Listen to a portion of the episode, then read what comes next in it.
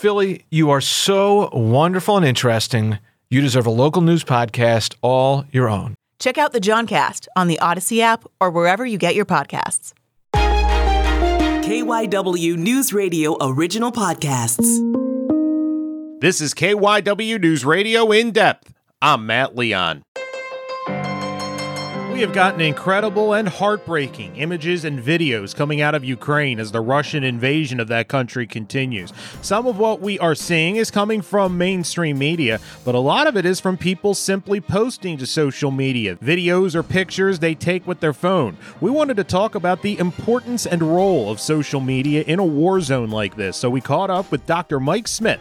He is an associate professor of communications at La Salle University. So, to start, the Russian invasion of Ukraine, how much of an impact already have we seen social media have on multiple levels?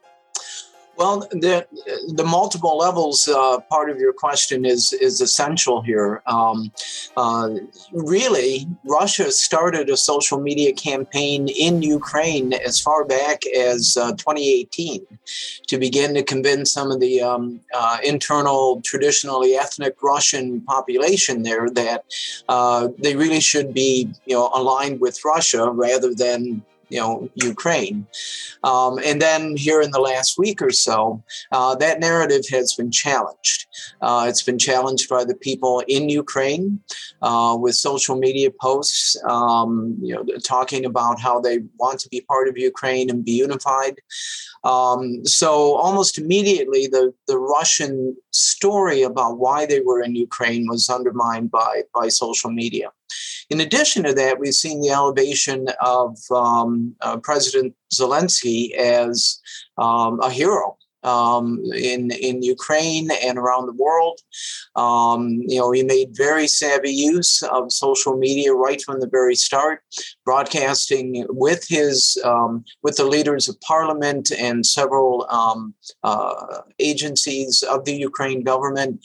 You know, outside the the um, Capitol building saying we are not going anywhere. We're going to stand up to this and uh, rallying, trying to rally international support to his side. So, um, you know, those things have, you know, almost immediately become, you know, parts of the narrative. Um, and then, you know, finally, just the heartbreaking um, uh, visions of um, uh, people fleeing uh, the fighting, of the actual destruction that's being done, of um, the you know the lack of uh, a ceasefire that was promised over the weekend. Um, you know, all of those things have contributed to, I think, a, a almost worldwide bonding of people behind uh, Ukraine. Does this specifically for Ukrainians? This basically the age we live in, anybody with a phone becomes a war correspondent. I mean, mm-hmm. we, you know, we we've known from US and Afghanistan and Iraq, you would have reporters embedded and we got it for the of kind of a firsthand view of a lot of things. But with this, I mean, you get it from every direction from everywhere it really does change perceptions and i would think it changes strategies as well not just for media but for countries mm-hmm. uh, yes absolutely and and really um, you know, it, it, sort of flew under the radar, I think, for a lot of us because social media was still pretty new. I mean, when you think about it, you know, Facebook and uh, you know Twitter are only a little over a decade old. But even in some of the conflicts um, uh, earlier, like Afghanistan and uh, in other countries where there's a a lot of state control of the mass media, news media. Um, citizen journalists have been getting the story out for a while. Um, you know, I was reviewing some of my notes before this, and uh, as early as 2011, uh, there were articles by U.S. military commanders saying, you know, what's what's the strategic use of social media for commanders in the field? Um, you know, how do we either build on uh, some of the, the reports that are coming out from citizen journalists that, that might support our strategic efforts or how do we respond to, you know, incidents that um, might undermine, you know, the, the story that we're trying to tell in the field. So it's it's been going on for a little while here in. Um, you know, in uh, the Ukraine invasion, um, you know, the I think Russia very early on got frustrated, uh, I should say. Um, Mr. Putin and his commanders got frustrated with the story that was coming out and uh, began to resort to um, more uh, forceful tactics to um, shut off the media, uh, cut off access to uh, social media in Russia and to a certain extent in Ukraine uh, by disrupting their computer technologies and, and becoming more brutal in the tactics, the military tactics they're using to um, suppress uh, stories and, and people. You mentioned, I think Russia has cut off Facebook, Twitter, uh, amongst others doesn't that kind of send a message in its own that you know if everything's going according to plan why does the government need to stop these comp the, these ability for people to see what's happening? Now i'm sure it can be spun in a propaganda way that they're telling mm-hmm. lies and but i would think anybody that's looking at this through a relatively even-handed lens would be like well it seems kind of silly and heavy-handed. If everything's going fine why can't we hear about it Well, that's true, but Putin's Russia has never been known for its light handedness uh, when it comes to the media and social media. You know, reporters for years have, have known, you know, for traditional mass media news reporting, uh, folks who do your job right? Um, they've known that censorship and the threat of uh, arrest or raids and that sort of thing has been uh, has been a part of the the um, way of doing business there. Um, over the weekend, you know, I, I think it's important to note that it's not just social media, but but mass media journalism that it's you know really been clamped down on. Um, I'm sure a lot of our listeners have heard uh, that um, uh, Russia has essentially said any media outlet saying something against the government's war effort, um, any reporter is subject to arrest uh, and up to 16 years in jail for you know lying spreading fake news about the invasion. So that's caused a number of US broadcasters to um, uh, stop reporting live from Russia. Um, it's um, closed up the last independent Russian media outlet. And so when you're doing that with the um, you know sort of broadcast media um, and also cutting off social media, um, you're you're really kind of clamping down on, on the story that's told out there. Now, to your original question, um, some in Russia are used to state run media.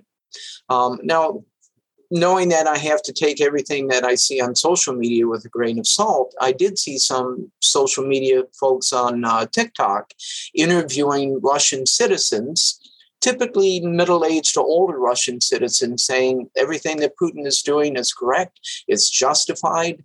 Uh, the Ukrainians were the, the aggressors in this, um, essentially buying into you know the, the party line, as it were.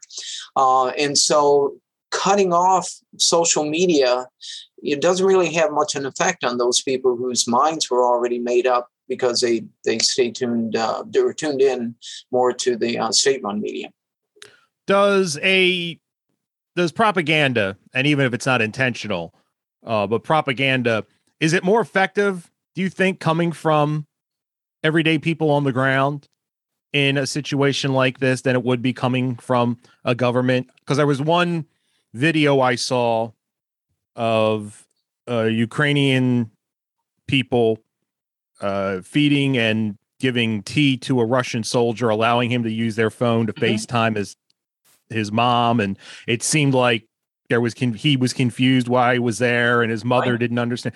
Like, and that just I don't know if it was TikTok or whatever. Mm-hmm. Uh, do these kind of organic on the ground things can they be more powerful than stuff that comes from the top down from governments? Uh, I think so. Definitely counters, uh, you know, some of the the myth, I guess, of the mighty Russian army, you know, sort of rolling through Ukraine. When, um, you know, in addition to those sort of human stories of Russian soldiers wondering why they're why they're there and you know crying to their mothers while they're on uh, FaceTiming them, uh, there's also this sort of ineptitude. You know, you know, Russian tanks running out of gas and Ukrainians offering to you know tow them back to Russia, right? Right? I think that authentic media, uh, social media in general, is much more effective than any sort of state run thing. The, the thing to remember, though, is that Russia is very, very sophisticated all right when it comes to social media um, i was reading a study by the Rand Corporation from a couple of years ago saying that there were Russia had created a social media network of about 41,000 users in Ukraine, um, and um, Russian speaking um, who would amplify and repeat the messages that were, were you know, sort of pro Russia, pro Putin. And I think those folks can you know, create equally compelling, authentic looking social media. And then we know that you can also fake authenticity. You know, it's the old showbiz adage, you know, if you can't be sincere, at least fake it, right? Um, and uh, they, you know, it's very um, easy to do that, um, you know, manipulating video and, and photos. So um, while I think it is safe to say that a lot of what we're seeing from Ukrainian citizens are um, uh, is authentic. Um, it can also be said that people have a right to be skeptical about what they see. To that point, how difficult the thing with social media, you talk about faking it and if it's genuine and stuff like that you know, people from the US for the most part are watching a conflict in a place that they've never been and probably couldn't find on a map. And I don't say that in a I'm not trying to beat people up, but it, it seems mm-hmm. like a world away. Right. We don't speak the language. We don't know the customs. So from a US standpoint, people that are nervous about this and watching it, how much caution should we put into things we see? Like you know things that we might that look like a big deal but maybe aren't given the where this is located in ukraine and mm-hmm. you know stuff like that. And, and we see something that looks terrible but then oh wait a minute that's from six months ago. And you know it, it, the tanks aren't rolling into kiev you know because there's snow on these tanks and it hasn't snowed there in months. Stuff mm-hmm. stuff like that. How much of a critical eye should we be putting to this to the images and and messages that are kind of coming out of of this conflict? Uh, eh, eh, that's an excellent question, and uh, the the answer, I think, short answer is a very critical eye.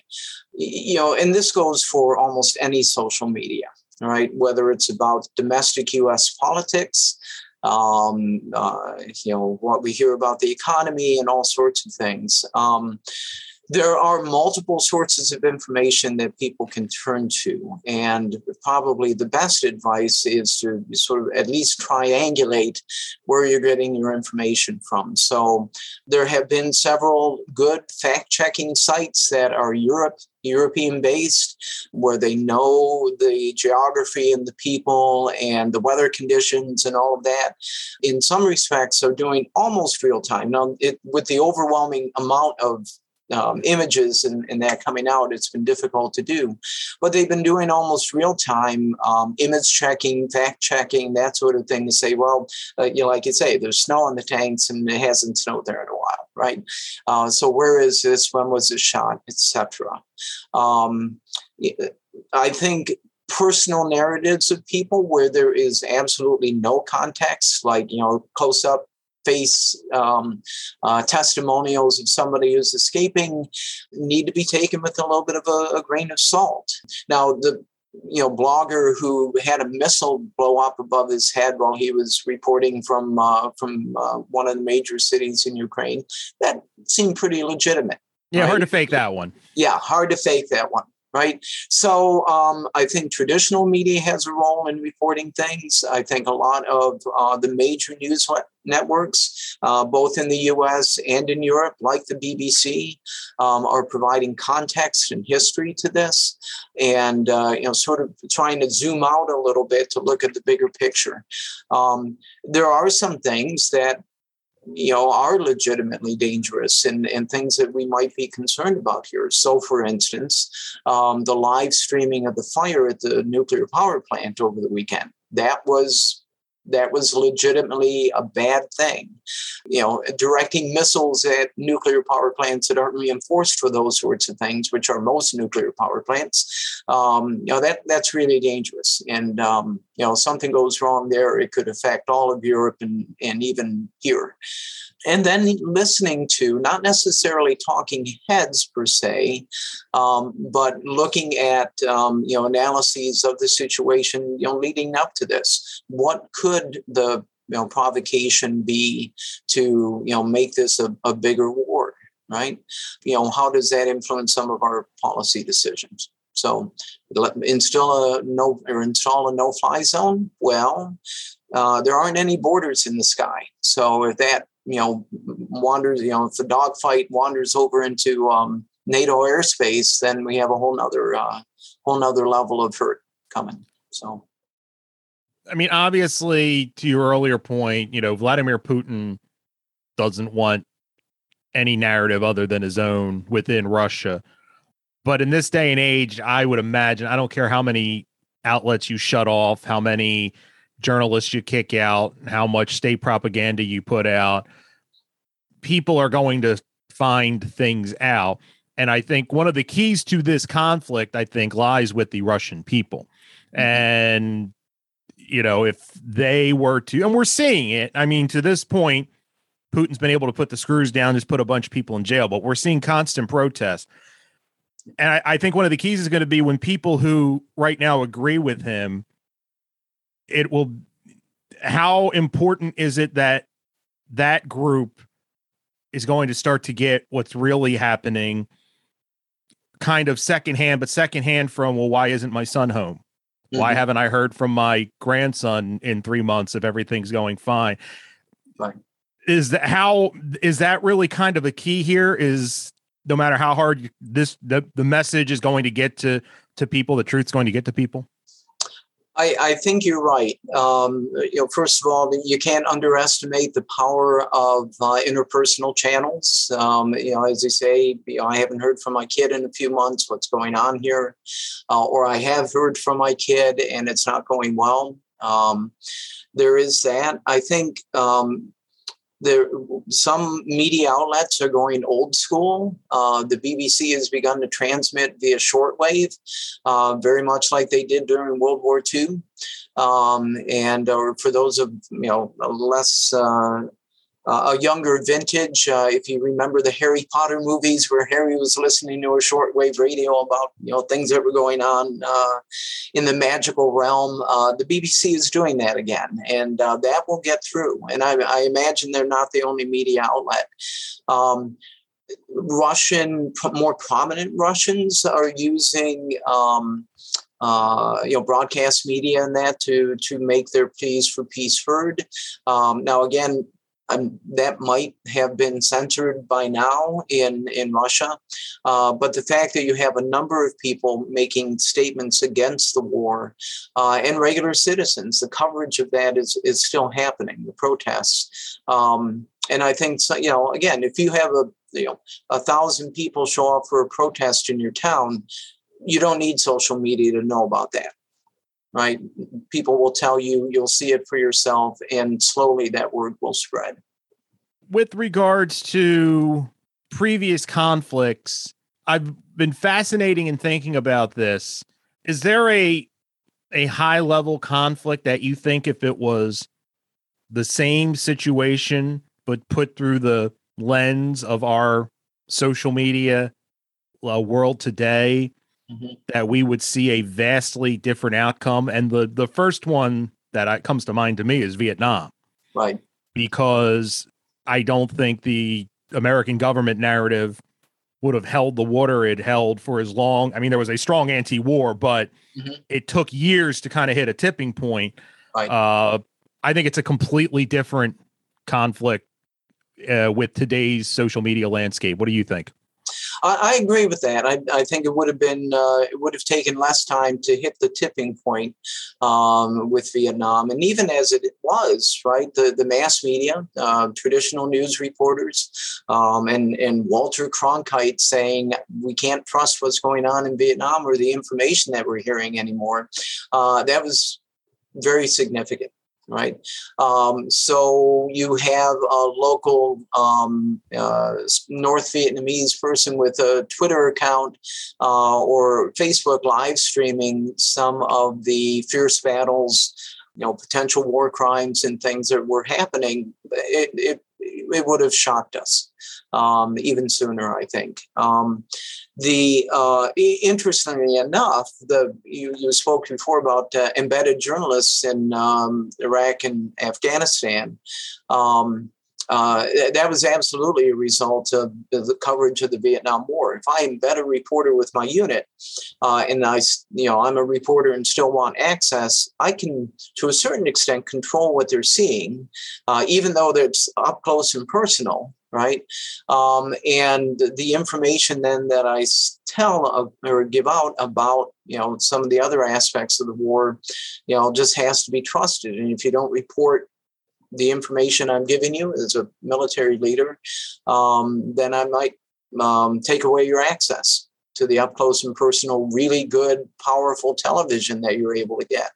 Um, and so there's, you know, kind of a catch 22. When you add social media into that, though, right? It's hard to control that. So I think in many of the conflicts, um, and even in some of the more recent ones we fought, social media has played a role in in tipping the strategy. Um, photographs from World War II were censored. Um, you know, by uh, you know Time Life photographers, and so you know, had they had social media then, um, those would have gotten out without a doubt. Yeah, and it's just you know you start going down this rabbit hole of you know, ima- I talked about there was all there was a strong anti-war Vietnam movement. Imagine that that organization we saw, whether you agreed or disagreed, it was impressive just on its scale. Mm-hmm. But then the ability to do that in real time on social media and get pe- get it nationwide and not just having to individually call any individual person or hold a big meeting, stuff like that. Right right? Social media by um, peace activists or anti-war activists in, in many conflicts uh, has been used to rally larger support, organize people, get them to show up at, at uh, you know certain places at certain times, and uh, and make the broader call to mass media outlets to say, you know, this is an issue. We need coverage. We need help. Um, uh, and, and even we've seen in Ukraine, uh, you know, the government more formally has asked for help, you know, primarily via social media, um, you know, until they got to, to some of the larger forums uh, like the EU and United Nations. We kind of touched on this earlier in the conversation, but but just to bring it home, it really seems like if you're plotting a military, any kind of a large scale military situation, your ability to utilize social media almost has to be considered in your planning mm-hmm. uh, amongst the same of how are we going to feed and clothe the troops how many people are we going to need where are we going to defend where i mean it's it's really that critical to mm-hmm. any kind of a military effort Yep, absolutely. Um, uh, again, you know, as early as 2011, uh, there were several military strategists writing in uh, defense department publications uh, about uh, the strategic use of social media and uh, that you need a, a unit within your command um, you know sector like you know very much like supplies and munitions and that sort of thing uh, to you know uh, monitor social media respond to uh, trends on social media put out your own story on social media. So yeah uh, it's become um, I'm I'm not entirely sure you know since since then. Um, you know how embedded uh, they have become but I, I know that communication um, and and social media are a part of almost every uh, major military unit my son serves on an aircraft carrier right now, and uh, uh, when I got to take a tour of it a couple of uh, months ago, uh, we walked past the communication office, and uh, they have a Facebook account and you know everything else, Instagram. So um, now they're not too open about like what they're doing, um, but I can you know if a unit like an aircraft carrier can have uh, something like that, then you know boots on the ground units are going to have that as well. That's it for this episode of KYW News Radio In Depth. You can listen to the podcast free anytime on the Audacy app, and you can find it wherever you listen to your favorite shows. I'm Matt Leon, and we'll have another episode out soon.